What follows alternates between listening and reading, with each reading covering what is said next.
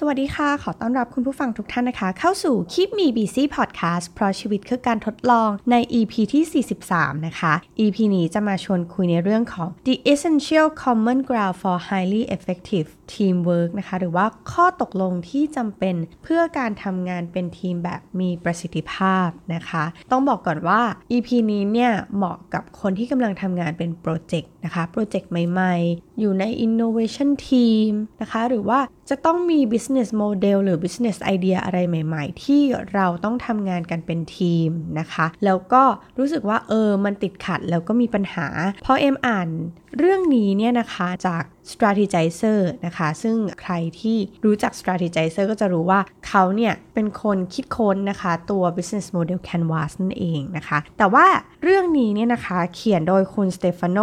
Mastrogiacomo นะคะ ถ้าอ่านผิดต้องขออภัยนะคะ เป็นชื่อที่อ่านยากทีเดียวนะคะ ซึ่งเป็น founder ของ Team Alignment Co นะคะ ซึ่งอันเนี้ยเขาก็เป็นคนที่จัดทำ นะคะ ตัว Map นะคะ Team Alignment Map แล้วก็ Team Contract นะคะ ซึ่งเขาก็จะมีประสบการณ์ในการจัดเวิร์กช็อปนะคะให้กับบริษัทในหลากหลายไซส์เลยทีเดียวนะคะ เวลาที่เขาจัดเวิร์กช็อปเนี่ยเขาก็มักจะถามว่ามีปัญหาอุปสรรคหรือความเสี่ยงอะไรในองค์กรบ้างที่ทำให้การ test business model เนี่ยหรือว่าเทส business idea เนี่ยแล้วไม่ประสบความสำเร็จบ้างนะคะ เขาก็บอกว่าเออเนี่ย pain point ที่เขาพบ บ่อยที่สุดและใหญ่ที่สุดอะค่ะจาก team member เนี่ยเขามักจะบอกว่า เออ ไม่มีเวลานะคะเพราะว่าอย่าง corporate innovation team ในแต่ละองค์กรเนี่ยนะคะ นอกจากที่เขาจะต้องรับผิดชอบนะคะโปรเจกต์ใหม่ๆ ที่ต้องสร้างทั้ง business model ทดสอบว่าไอเดียนั้นมัน work หรือเปล่า สามารถที่จะ launch เป็น product ได้หรือเปล่านะคะ on top ไปกว่านั้นก็คือ เขายังต้องทำงานเดิมที่ได้รับมอบหมายด้วยนะคะ มันก็เลยทำให้ โอ้โห ทั้งโปรเจกต์ใหม่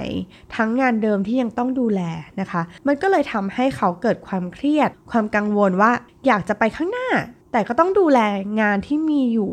ให้ดี มันเหมือนภาวะ เอ็มเข้าใจภาวะนี้เลยนะคะ ภาวะที่แบบ กลับตัวก็ไม่ได้ เดินต่อไปก็ไปไม่ถึงนะคะ เราอยากจะประสบความสำเร็จเราอยากจะโฟกัสกับโปรเจกต์ใหม่ แต่ว่าเรายังต้องทำงานที่ต้องรับผิดชอบเดิมให้ดีอยู่ด้วย ซึ่งมันจะทำให้เราเกิดความเครียดมาก เพราะว่าเราต้องทำให้ดีทั้ง2โปรเจกต์นะคะซึ่ง solution ที่จะเอาชนะเรื่อง constraint เรื่องเวลาอะไรต่างๆเนี่ยนะคะ มันก็เลยทำให้ทีมเนี่ยต้องมีการวางแผนที่ดีขึ้น จัดการทีมให้ดีขึ้น แล้วก็มี workflow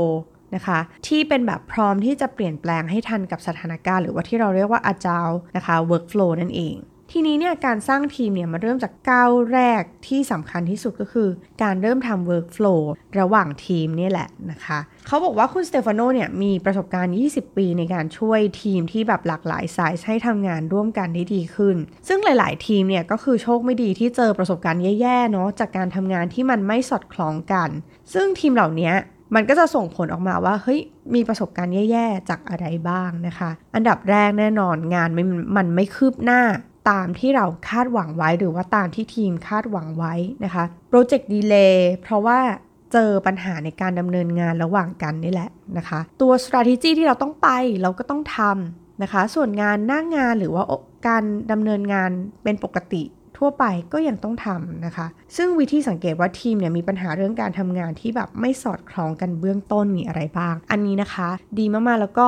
ลองเช็คสุขภาพของโปรเจกต์ทีมของเราดูนะคะว่า มีอาการแบบนี้หรือเปล่า เพราะว่าถ้ามีอาการแบบนี้แปลว่าเออมันน่าจะมีปัญหาอะไรบางอย่างในทีมแล้วนะคะ แล้วก็น่าจะเอาวิธีนี้ไปลองปรับใช้ดูนะคะ อะล่ะวิธีที่สังเกตก็คือ ไม่ชัดเจนว่าต้องทำอะไร เหมือนแบบทีมก็แบบเออฉันต้องทำอะไรนะจริง ๆ แล้วนะคะ ซึ่งอันเนี้ยล่าสุดเอ็มก็เพิ่งประสบปัญหานะคะ นี้กับทีมเหมือนกันเราคิดว่า เออ เราเข้าใจแบบนี้คนอื่นก็เข้าใจเหมือนกัน แล้วเขาน่าจะต้องทำในสิ่งที่ทีมคาดหวังนะคะ ปรากฏว่าไม่ใช่แฮะนะคะเขายังไม่ชัดเจนนะคะ team member ของเอ็มยังไม่ชัดเจนว่าเออเขาต้องทำอะไรต่อไปบ้างนะคะ ซึ่งถือว่า เออเนี่ยมันไม่มี common ground ในทีมกัน นะคะ เวลาอันมีค่าของเรานะคะ หมดไปกับการประชุมที่ไม่รู้จบนะคะ อันนี้น่าจะโดนใจใครหลาย ๆ คนเลย ก็คือประชุมไปเรื่อยๆ agenda ก็มีแหละ แต่ก็ออกน้ำออกทะเลไปนะคะ โดยที่แบบเออประชุม พอมีปัญหาก็เรียกประชุมนะคะ แต่ว่ามันไม่ได้มีความชัดเจนว่าใครต้องทำอะไร ตอนไหนแล้ววัตถุประสงค์ร่วมคืออะไรนะคะ งานช้ากว่ากำหนด หรือช้ากว่ากำหนดมาก ๆนะคะ อันนี้ก็เริ่มคิดว่าเออสุขภาพของทีมอะ่ะมันอาจจะ เริ่มมีปัญหาแล้วล่ะนะคะ เราอาจจะต้องไปลองฉายไฟฉายดูซิว่าปัญหานั้นเกิดอะไรขึ้นนะคะ Project Priority เปลี่ยนแปลงตลอดเวลานะคะ อันนี้ก็แบบโอ้จริงด้วยแฮนะคะ เปลี่ยนตลอดเวลาโปรเจกต์ทับซ้อนกันซ้ำซ้อนกันนะคะ แสดงว่ามันเริ่มมีปัญหาแล้วล่ะว่าในการจ่ายงานของเราเนี่ยมันไม่มีประสิทธิภาพนะคะ team member เนี่ยนะคะทำงานแบบไซโลคือต่างคนต่างทำงาน ไม่ได้ดูว่า เพื่อนข้างๆกำลังทำอะไรอยู่นะคะ หรือเขาไม่รู้ว่าเพื่อนข้างๆทำอะไรอยู่ สนใจแต่งานที่ตัวเองทำเท่านั้นนะคะ มีงานเยอะมากที่ต้องทำแต่ว่าผลที่ออกมาแย่แล้วก็ Impact น้อยนะคะ อันเนี้ยทั้งหมดนี้นะคะ ถือว่าทีมเราอะน่าจะมีปัญหาละนะคะ อันนี้ลองไปตรวจสุขภาพกันดูนะคะว่า เออ ทีมของฉันกำลังมีปัญหานี้กันอยู่หรือเปล่านะคะ แต่ pain ที่สำคัญที่สุดนะคะ ที่ ทำแล้วมันทำให้ส่งผลต่อจิตใจก็คือ เราทำได้ทำมากนะคะ ลงแรงไปมาก put effort ไปมากกับโปรเจกต์นี้หรือว่างานที่ได้รับมอบหมายนี้นะคะ แต่ผลน่ะมันไม่ได้ตามที่เราคาดหวัง ซึ่งทำให้ใครๆนะคะ เจ้านายเอง team member เองก็ไม่ happy นะคะ กับผลงานของทีม มันทำให้พลังงาน หรือว่า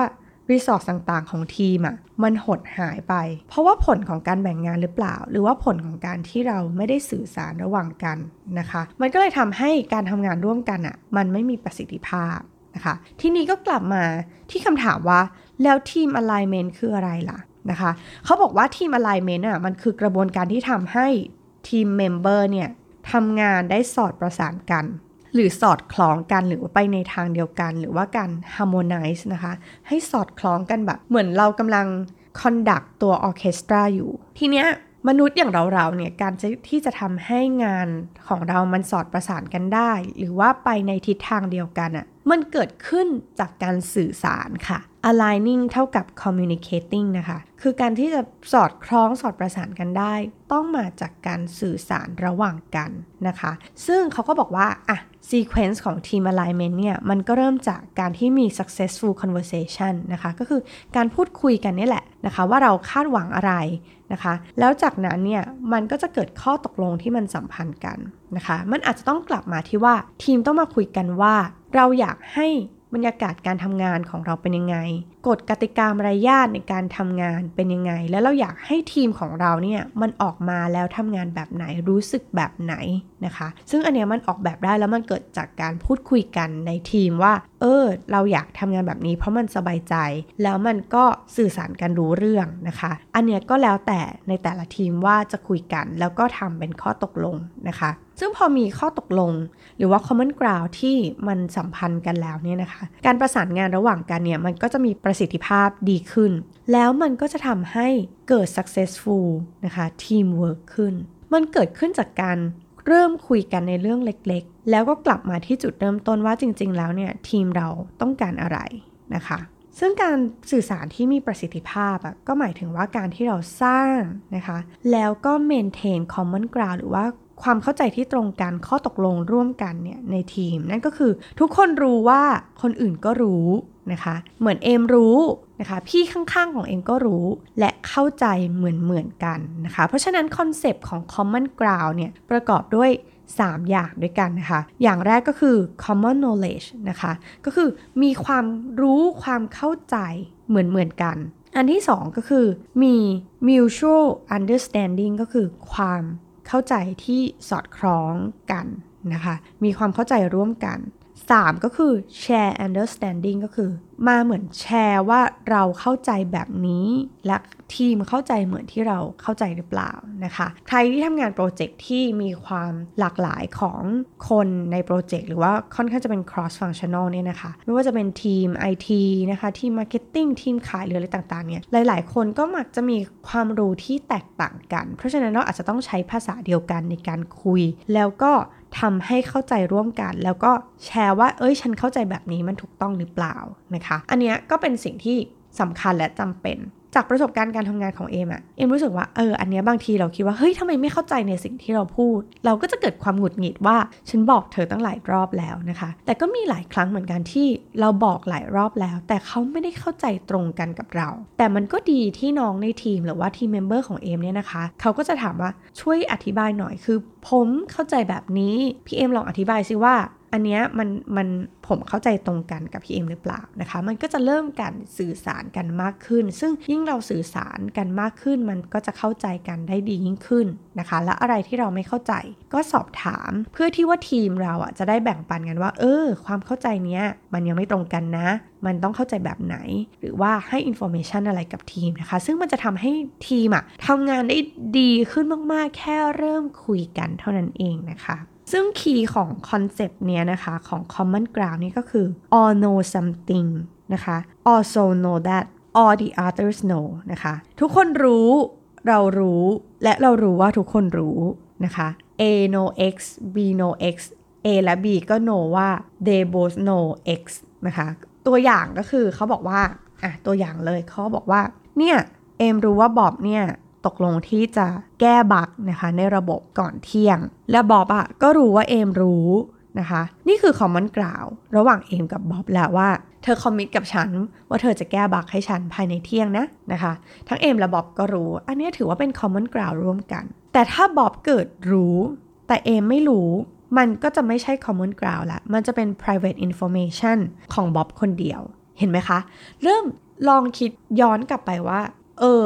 เราทำงานแบบนี้หรือเปล่า บางอย่างเราคิดว่าคนอื่นรู้ แต่คนอื่นเขาไม่ได้รู้ แล้วมันทำให้เราหงุดหงิดว่าเอ้ยทำไมไม่รู้วะอะไรอย่างเงี้ยนะคะ อันนี้แหละลองสำรวจตัวเองแล้วก็ลองสำรวจ team member ดูว่า เออมันมีสิ่งนี้เกิดขึ้นในทีมของเราหรือเปล่านะคะ อันนี้ก็เป็นโอกาสที่จะได้ย้อนดู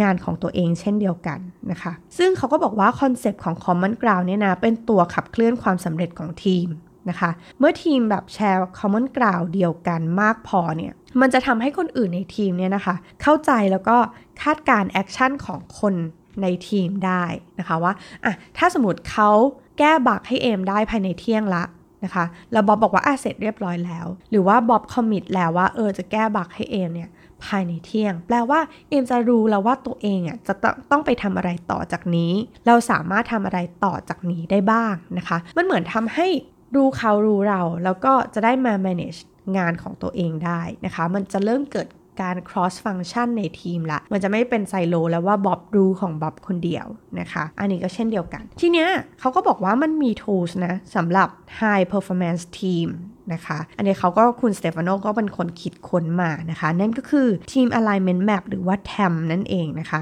มันเป็นเครื่องมือที่ออกแบบมาเพื่อทำให้ mission ของทีมเนี่ยนะคะ มันสอดคล้องกัน เป้าหมายของทีมสำเร็จแล้วก็ลดความเสี่ยงนะคะ อันนี้ก็เหมาะกับการที่เป็นเป้าหมายสั้นๆ ว่าเออเราอยากจะทำอะไร